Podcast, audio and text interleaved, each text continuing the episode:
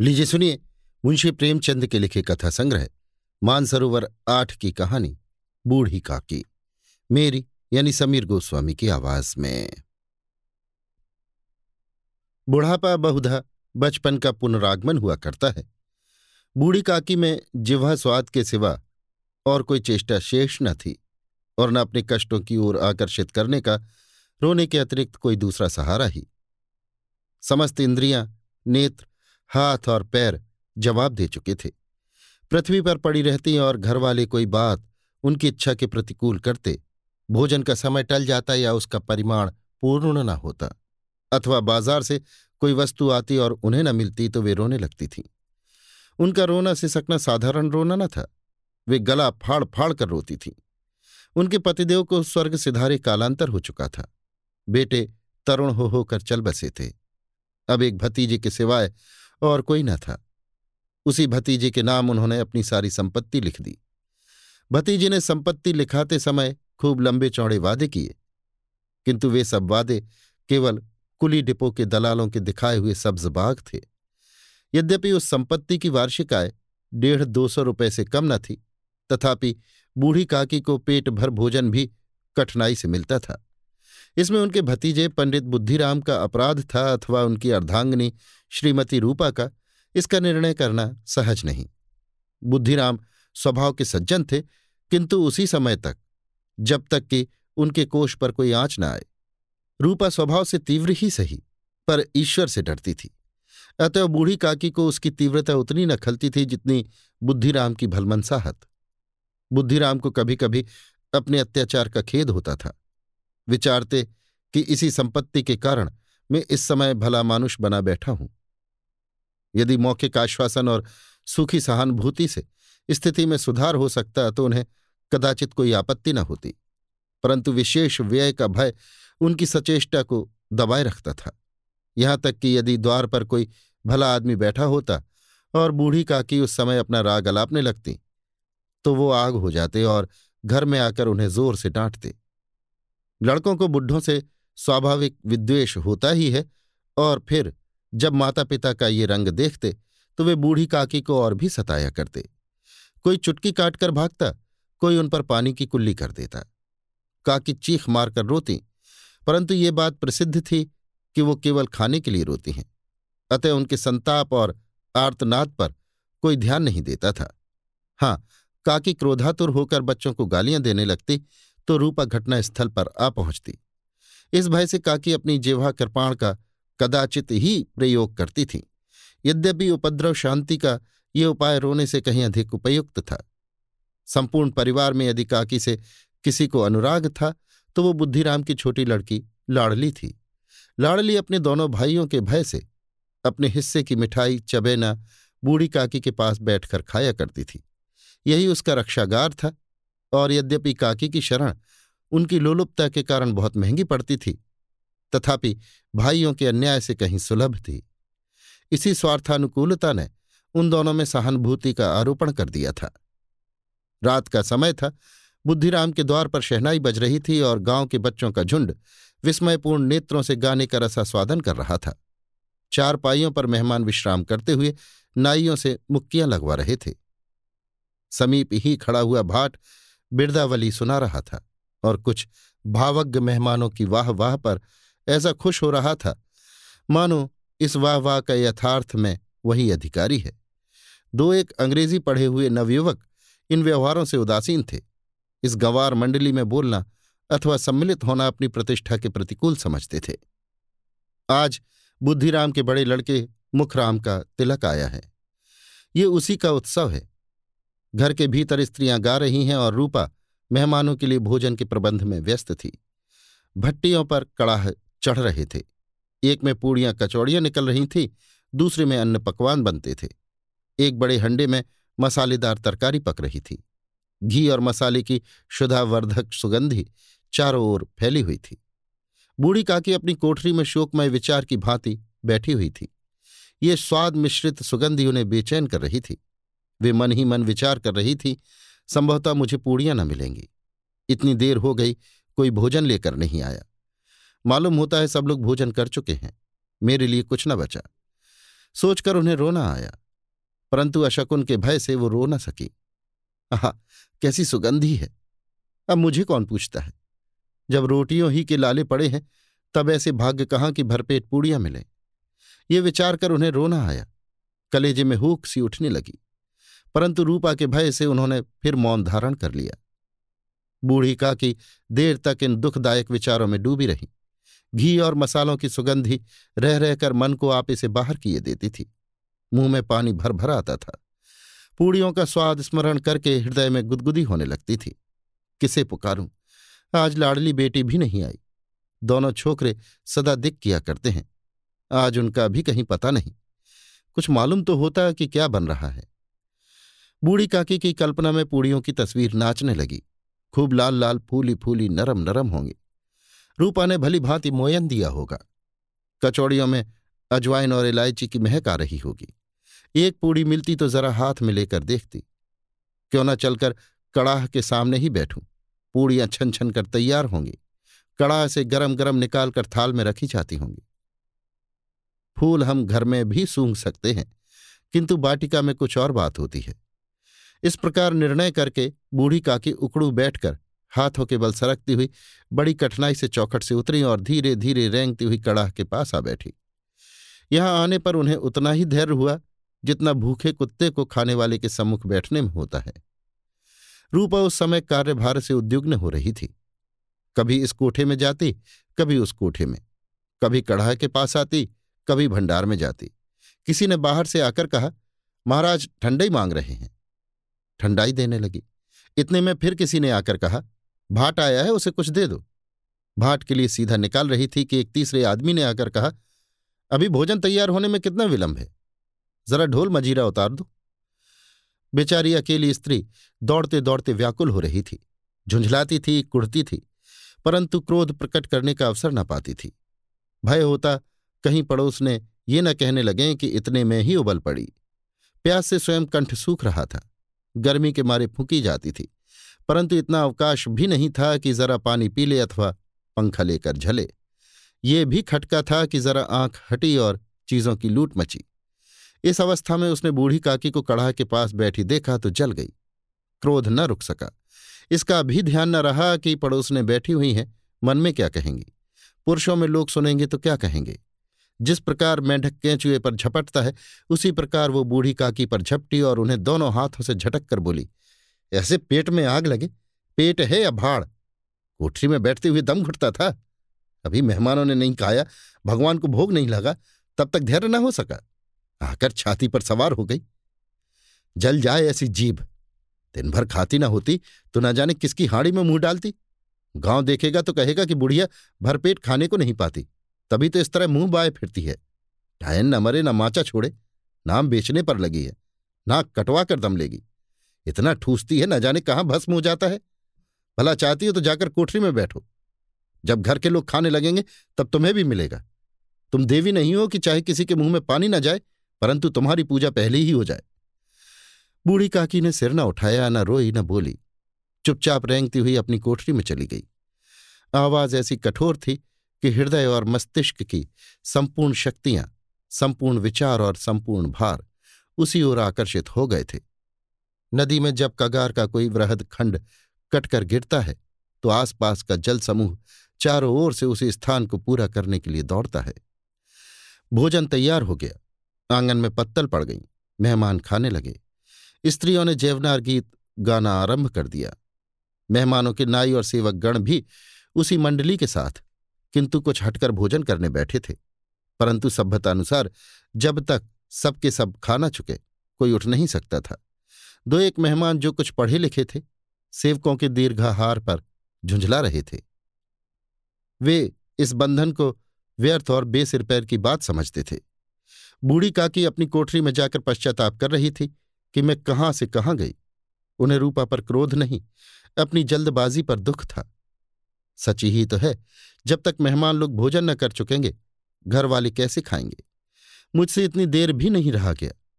सबके सामने पानी उतर गया। अब जब तक कोई बुलाने ना आएगा, ना जाऊँगी। मन ही मन इसी प्रकार का विचार कर, वो बुलावे की प्रतीक्षा करने लगी। परंतु घी की रुचिकर सुबास बड़ी ही धैर्य परीक्षक प्रतीत हो रही थी। उन्हें एक एक पल एक एक युग के समान मालूम होता था। अब पत्तल बिछ गई होगी। अब मेहमान आ गए होंगे। लोग हाथ पैर धो रहे हैं, नाई पानी दे रहा है। मालूम होता है लोग खाने बैठ गए। जेवनार गाया जा रहा है। ये विचार कर वो मन को बहलाने के लिए लेट गई। धीरे धीरे एक गीत गुनगुनाने लगी। उन्हें मालूम हुआ कि मुझे गाते देर हो गई। क्या इतनी देर तक लोग भोजन कर ही रहे होंगे? किसी की आवाज़ नहीं सुनाई देती। अवश्य ही लोग खा पी कर चले गए। मुझे कोई बुलाने नहीं आया। रूपा चढ़ गई है, क्या जाने ना बुलाए। सोचती हो कि आप ही आवेंगे। वो कोई मेहमान तो नहीं, जो उन्हें बुलाऊं। बूढ़ी काकी चलने के लिए तैयार हुई।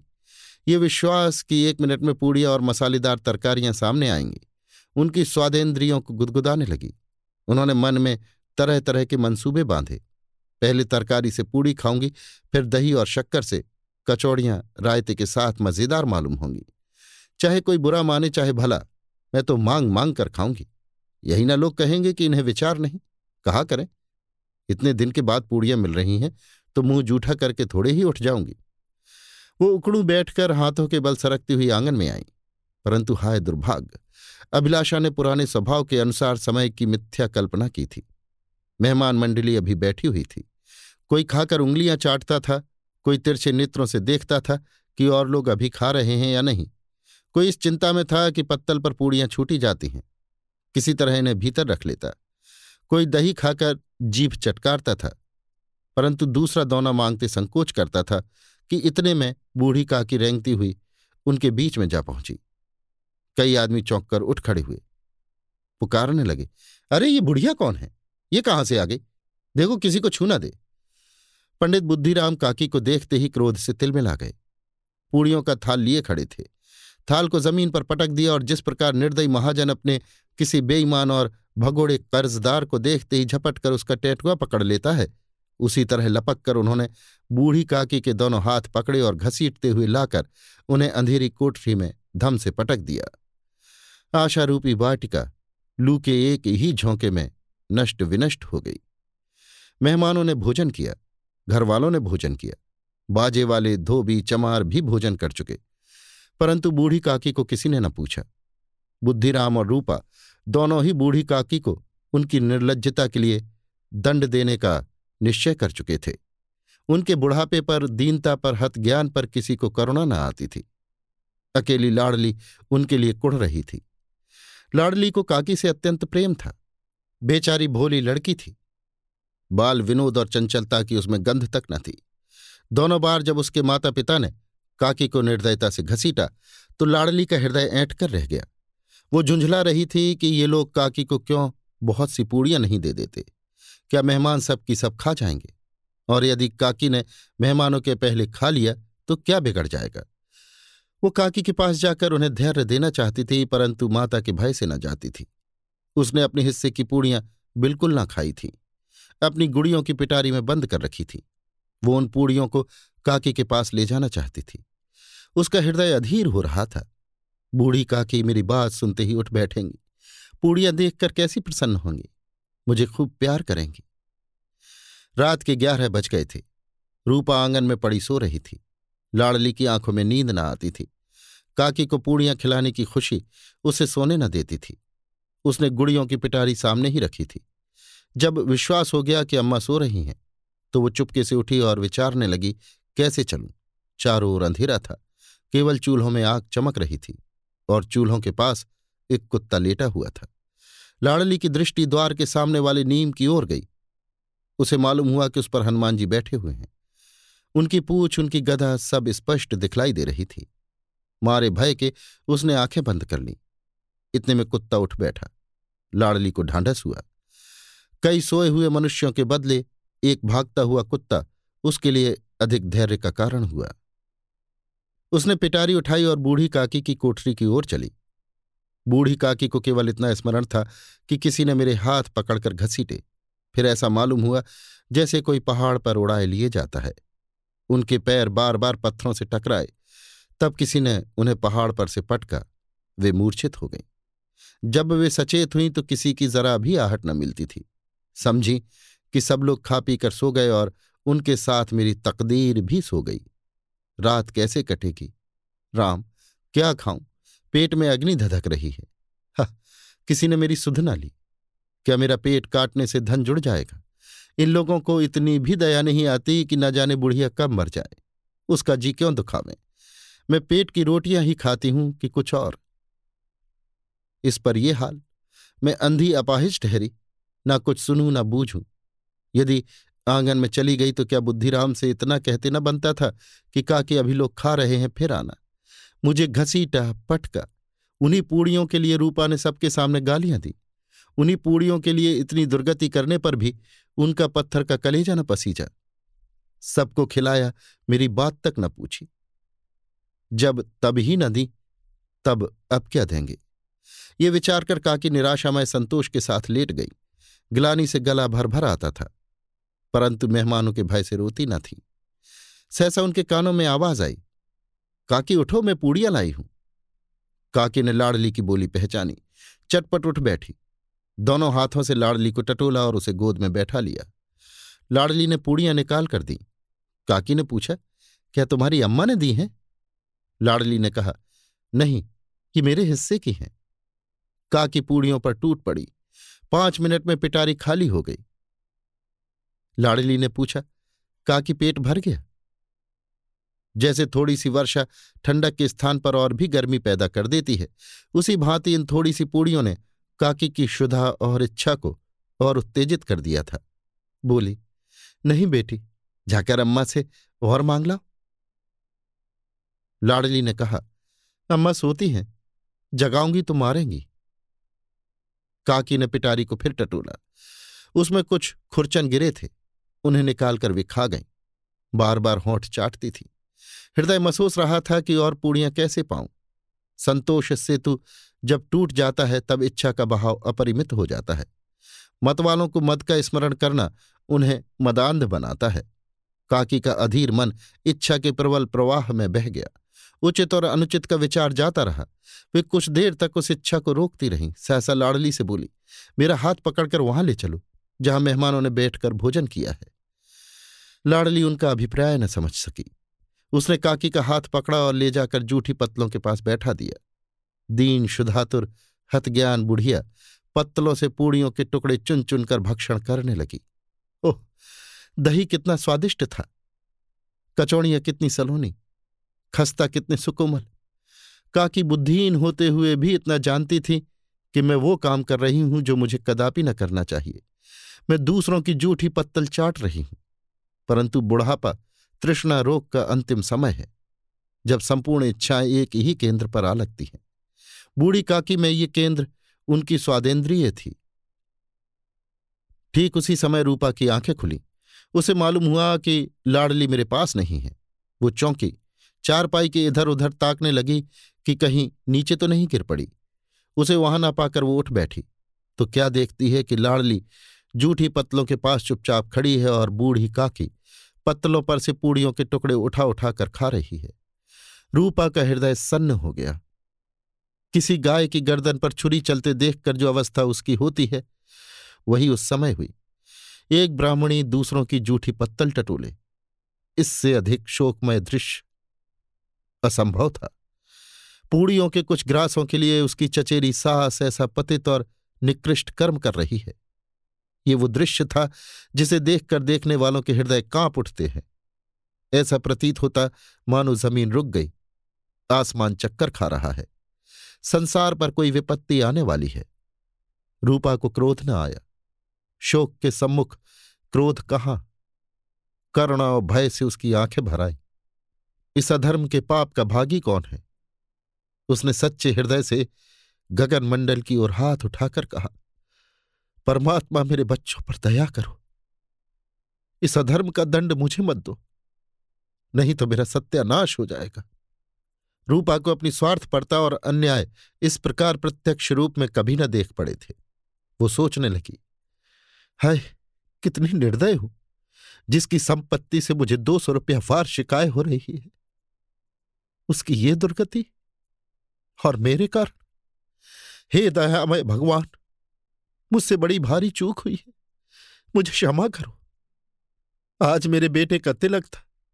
सैकड़ों मनुष्यों ने भोजन पाया। मैं उनके इशारों की दासी बनी रही। अपने नाम के लिए सैकड़ों रुपए व्यय कर दिए। परंतु जिसकी बदौलत हज़ारों रुपए खाए, उसे इस उत्सव में भी भरपेट भोजन न दे सके। केवल इसी कारण तो वो वृद्धा असहाय रूपा ने दिया जलाया। अपने भंडार का द्वार खोला और एक थाली में संपूर्ण सामग्रियाँ सजाकर लिए हुए बूढ़ी काकी की ओर चली। आधी रात जा चुकी थी। आकाश पर तालों के थाल सजे हुए थे और उन पर बैठे हुए देवगण स्वर्गीय पदार्थ सजा रहे थे, परंतु उनमें किसी को वो परमानंद प्राप्त न हो सकता था। जो बूढ़ी काकी को अपने सम्मुख थाल देखकर प्राप्त हुआ। रूपा ने कंठावरुद्ध स्वर में कहा, काकी, उठो, भोजन कर लो। मुझसे आज बड़ी भूल हुई। उसका बुरा न मानना। परमात्मा से प्रार्थना कर दो कि वो मेरा अपराध क्षमा कर दे। भोले भाले बच्चों की भांति, जो मिठाइयाँ पाकर मार और तिरस्कार सब भूल जाता है, बूढ़ी काकी वैसे ही सब भुलाकर बैठी हुई खाना खा रही थी। उनके एक एक रोए से सच्ची सदिच्छाएँ निकल रही थी। और रूपा बैठी इस स्वर्गीय दृश्य का आनंद लेने में निमग्न थी। अभी आप सुन रहे थे मुंशी प्रेमचंद के लिखे कथा संग्रह, मानसरोवर आठ की कहानी, बूढ़ी काकी, मेरी यानी समीर गोस्वामी की आवाज़ में।